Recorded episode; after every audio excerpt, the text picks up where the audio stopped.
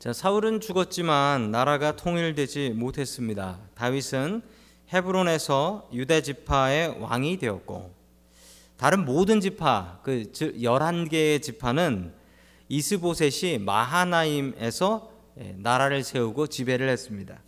이 세월이 7년 반이에요. 이 문제를 하나님께서는 어떻게 해결하실까요? 하나님께서 기가 막힌 방법으로 해결해 주십니다. 오늘 그 기가 막힌 방법들을 바라볼 수 있는 저와 여러분 될 수 있기를 주님의 이름으로 간절히 축원합니다. 아멘. 첫 번째 하나님께서 우리들에게 주시는 말씀은 예, 하나님께서 일하시게 하라라는 말씀입니다. 하나님께서 일하시게 하라. 나라가 분단된 상태가 7년 반 동안이 유지가 되는데 아, 다윗은 갈라진 조국을 하나로 통일해야 되는 막중한 임무를 띠는 왕이 되는 것이죠. 자, 그 모습이 1절에 나옵니다. 우리 1절 말씀 예, 다 같이 보겠습니다. 시작. 사울 집안과 다윗 집안 사이에 전쟁이 오래 계속되었다. 그러나 다윗 집안은 점점 더 강해지고 사울 집안은 점점 더 약해졌다. 아멘. 자, 이게 이렇게 되기가 쉽지 않은 일이에요. 왜냐하면 말씀드린 것처럼 다윗은 지파가 하나였고 유다 지파 하나였고 그리고 사울 쪽은 열한 지파였고 그랬기 때문에 이 사울 쪽이 훨씬 더 강합니다. 사울 쪽이 훨씬 더 강한데 자, 당연히 사울 쪽이 잘 돼야 되는데 사울의 집안은 갈수록 갈수록 어려워졌고 다윗의 집안은 갈수록 잘, 잘 되게 되었다. 이 얘기는 여러분 하나님께서 다윗과 함께 하셨다. 여러분 다윗이 다윗이 나라를 세우려고 왕권을 든든하게 하려고 다른 어떤 일을 하지 않았습니다. 원수를 죽이려고 하지 않았습니다. 오히려 자신의 원수들을 감싸 안으려고 했습니다. 다윗은 한 일이 별로 없어요. 그러나 하나님께서 일하십니다. 하나님께서 해결하십니다. 하나님께서 기가 막히게 3장에서 4장에서 풀어 주셔서 나라를 통일시켜 주세요. 여러분 이 모든 게 다윗의 머리에서 나온 것이 아니었습니다. 하나님께서 풀어 주십니다. 하나님께서 일하게 하십시오. 나는 기도하고 내가 하나님의 명령에 순종하면 하나님께서 일하십니다. 하나님께서 일하실 수 있도록 다윗처럼 하나님의 능력을 힘입을 수 있는 저와 여러분들 될 수 있기를 주님의 이름으로 간절히 축원합니다. 아멘. 두 번째 하나님께서 우리에게 주시는 말씀은 자기의 죄를 돌아보라라는 말씀입니다. 자기의 죄를 돌아보라. 아브넬은 지난 시간에 말씀드린 것처럼 넬의 아들입니다. 넬의 아브가 아버지라는 뜻이고 넬은 자기 아버지 이름이에요. 그래서 아브넬. 자, 이 아브넬은 사울의 군대 장관이었고 게다가 그의 아들 사울의 아들이었던 이스보셋의 군대 장관이었으며 그러니까 대를 이어서 군대 장관을 한 거죠. 사울의 사촌이었고 이스보셋의 당숙이었습니다. 친척 간에 다 해 먹습니다. 사울의 군대 장관이며 또한 이스보셋에게 가장 능력 있는 군대 장관. 사울도 함부로 못했던 사람인데 그의 아들 이스보셋은 더 아브넬에게 함부로 못하고 아브넬 말이라면 설설 기는 그런 상황이었습니다. 왕도 함부로 할 수 없는 그런 사람이었던 것이죠. 자, 그 모습이 7절에 나옵니다. 우리 같이 7절 말씀 같이 봅니다. 시작. 사울의 후궁 가운데 리스바라 하는 여인이 있는데 아야의 딸이었다. 이스보셋이 아브넬에게 장군은 어찌하여 나의 아버지의 후궁을 범하소 하고 꾸짖었다. 아멘. 자, 이 말은 이 아브넬이 아브넬이 아버지의 후궁을 아버지의 후궁을 범했다라는 게 이게 단순히 그 얘기만 이야기하는 게 아닙니다. 여러분 그냥 불륜을 얘기하는 게 아니라 왕의 후궁을 첩, 취했다라는 것은 자기가 왕 되겠다는 얘기입니다. 이게 자기가 왕 되겠다는 얘기예요. 자, 그 얘기 비슷한 얘기가 어디서 나오냐면 솔로몬 때 나옵니다. 솔로몬의 형제였던 형님이었죠. 아도니아라는 형님이 있었는데 이 아도니아라는 형님이 이 다윗 왕의 후궁, 다윗 왕의 후궁 하나를 자기 주십시오라고 이야기를 합니다. 그러자 바세바는 그래 내가 가서 솔로몬한테 이야기해 볼게라고 얘기하죠.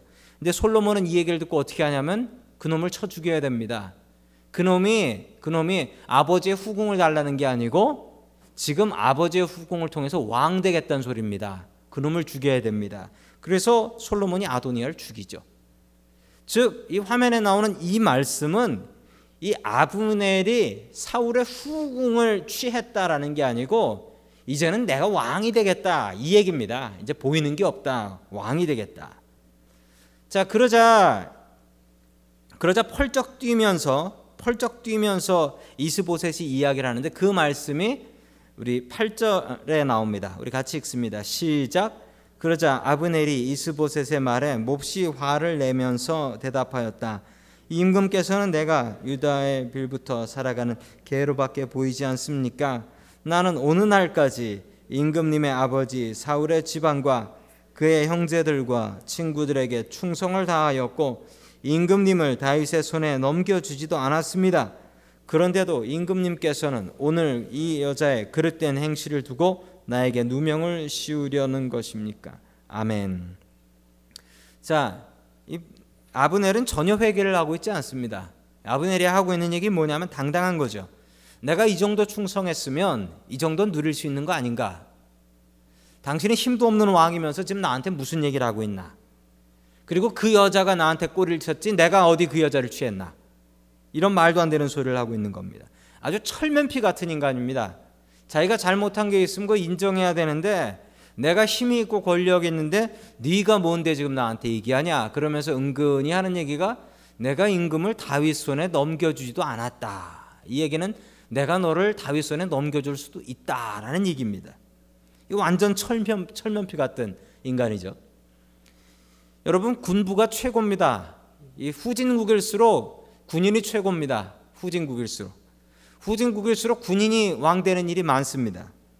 여러분 북한도 군대가 힘이 아주 좋죠. 얼마 전에 이집트도 군대가 다 잡고 있어요. 여러분 그러면 안 되는데 아브넬이 군, 군대를 통해서 나라를 꽉 잡고 있었습니다. 여러분 아브넬은 그 길로 다윗한테 달려갑니다. 이제 더 이상 더 이상 이스보셋하고 같이 못 있겠네라는 생각으로 유다에 유다에 있는 다윗에게로 갑니다. 그리고 다윗한테 가서 뭐라고 얘기하면 나라를 넘겨주겠대요.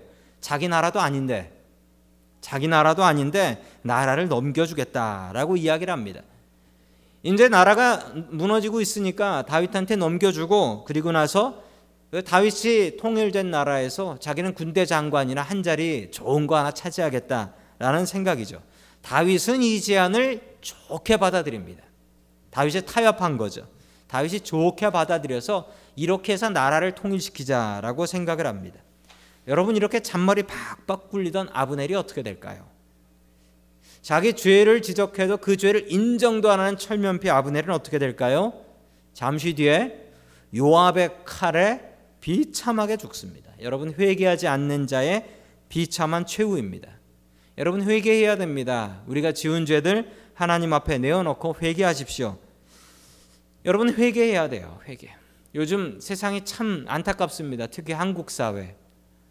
뭐 지난주부터 뉴스라면 그냥 다 세월호 뉴스죠. 그런데 여러분 그 뉴스 속에 보면 안타까운 것이 정말 회개해야 될 잘못한 사람들은 회개하지 않고 반대로 회개하지 않아도 되는 시민들은 내가 잘못해서 이렇다, 내가 어른이어서 이렇다 회개하고 있습니다. 너무 안타까워요. 여러분 우리가 죄를 알면 그 죄를 회개해야 됩니다. 안 그러면 아브넬 꼴 납니다. 여러분 죄를 지었으면 그 죄를 주님 앞에 꼼꼼하게 회개할 수 있는 저와 여러분 될 수 있기를 주님의 이름으로 간절히 축원합니다. 아멘. 자, 세 번째 하나님께서 우리에게 주시는 말씀은 자식과 가족이 아니라 하나님을 의지하라라는 말씀입니다. 여러분 하나님을 제일 먼저 제일 많이 의지해야 되는 것이 우리 크리스찬들의 의무입니다. 여러분 크리스찬은 하나님을 예수님을 누구보다도 더욱더 의지하는 모습입니다. 그래야 합니다. 그런데 다윗에게 다윗에게 아쉬운 모습이 있어요. 여러분 다윗한테 아내가 몇 명 있었을까요? 후궁 말고 아내만. 오늘 성경 말씀에 보면 다윗의 아내가 일곱 명으로 나오는데 여기에 업데이트 아직 안 됐습니다. 뒤에 보면 업데이트 하나 플러스 원이 돼요. 누구죠? 막 막차 타신 분이 바세바 우리아의 아내 바세바가 추가돼서 총 다윗의 아내는 여덟 명입니다. 뭐 이렇게 많습니까? 자, 그 여덟 명의 아내를 통해서 많은 자식들을 낳았습니다. 여러분이 많은 자식들을 낳는 게 다윗에게 든든한 노후가 됐나요? 그리고 많은 자식들을 낳아서 그 자식들 경쟁시켜 가지고 그 중에 제일 잘난 놈 왕 시키면 나라가 잘 되고 부흥한다 한답니까? 여러분 다윗은 대표적으로 성경에 자식 교육 실패한 사람입니다. 다윗은 대표적으로 실패한 사람이에요. 예를 들어 볼까요? 큰아들 암논 자기 여동생 다말을 강간합니다. 집안에서 뭐 이런 일이 벌어집니까? 압살롬 자기 아버지 배신하고 아버지 죽인다고 하고 반란 일으킵니다.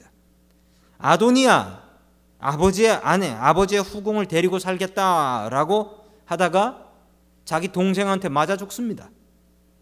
가장 결정타는 솔로몬입니다. 우상 숭배하다가 나라 두 쪽 내버립니다. 여러분 이런 가정이 어디 있을까요? 다윗이 잘못한 게 여러분 아내를 너무 많이 다른 왕들이 하는 것처럼 아내를 여덟 명이나 여러분이 아내 여덟 명을 구하는 것도 이 아내들이 어디 처녀들도 아니었어요. 누구네 남 누구네 아내였어. 누구네 아내. 어떤 아내는 뺏은 아내도 있어요. 아버지가 아내를 많이 얻으니 자식들이 이걸 보고 안 배우겠습니까? 이거 다 배워요. 그래서 솔로몬이 제일 잘 배웠어요. 솔로몬은 성경에 기록을 세워요. 아내를 천 명이나 구해요. 부러워하지 마세요. 여러분 이 모습 다 배웁니다. 부모가 잘못하는 모습 자식들이 다 보고 배워요. 참 두렵고 떨린 일입니다. 자, 16절 말씀 우리 같이 봅니다. 시작. 그때 그 여인의 남편 계속 울면서 바울임까지 자기 아내를 따라왔는데 아브넬이 그에게 당신은 그만 돌아가시오 하고 말하니 그가 돌아갔다. 아멘. 자, 이 얘기는 뭐냐면 아브넬이 다윗한테 갑니다. 내가 내가 이 나라 넘겨 줄 테니까 사울 땅 열한 지파 넘겨 줄 테니까 나한테 한 자리 주시오라고 이야기하니 다윗이 딱 한 개 조건을 겁니다. 좋다. 좋다. 그런데 원래 내 아내 미가를 데리고 와라. 이 사울의 딸이거든요. 사울의 딸인데 자기 도망가는 거 다윗 도망가는 거 도와줬다가 사울이 너무 화가 나 가지고 너 결혼한 거 무효야 하면서 딴 남자한테 줬어요. 발디라는 남자. 발디 혹은 발디 엘이라는 남자인데 이 남자한테 줬습니다. 여러분 참 웃기죠. 그런데 주고 나서 몇 년이 지났냐면 약 10년 정도가 지났어요. 10년. 10년 정도가 지났습니다. 여러분 아내 6명 가진 다윗이 아내 하나밖에 없는 발디 아내를 빼서요. 그러니까 어떻게 됩니까? 화면에 나오는 모습 한번 보요 눈물 납니다, 정말. 이 여인의 남편은 계속 울면서 가면 안 된다고 계속 울면서 자기 아내를 따라왔어요. 근데 아브넬이 집으로 돌아가라. 소용없다. 라고 이야기하니까 어쩔 수 없이 눈물을 흘리며 돌아갑니다. 이래서 다윗의 아내는 일곱이 되었고 발디는 이를 갈면서 자기 뺏긴 아내를 그리워하면서 살다 죽습니다. 여러분 이렇게 미갈을 데리고 와서 다윗과 미갈이 행복했냐고요? 그렇지 않습니다.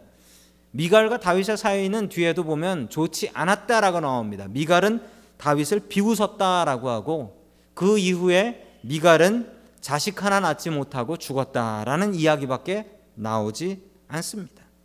여러분 그리고 맨 마지막에 얻은 바세바도 자기 부하의 아내를 부하 죽이고 뺏은 여자 아닙니까?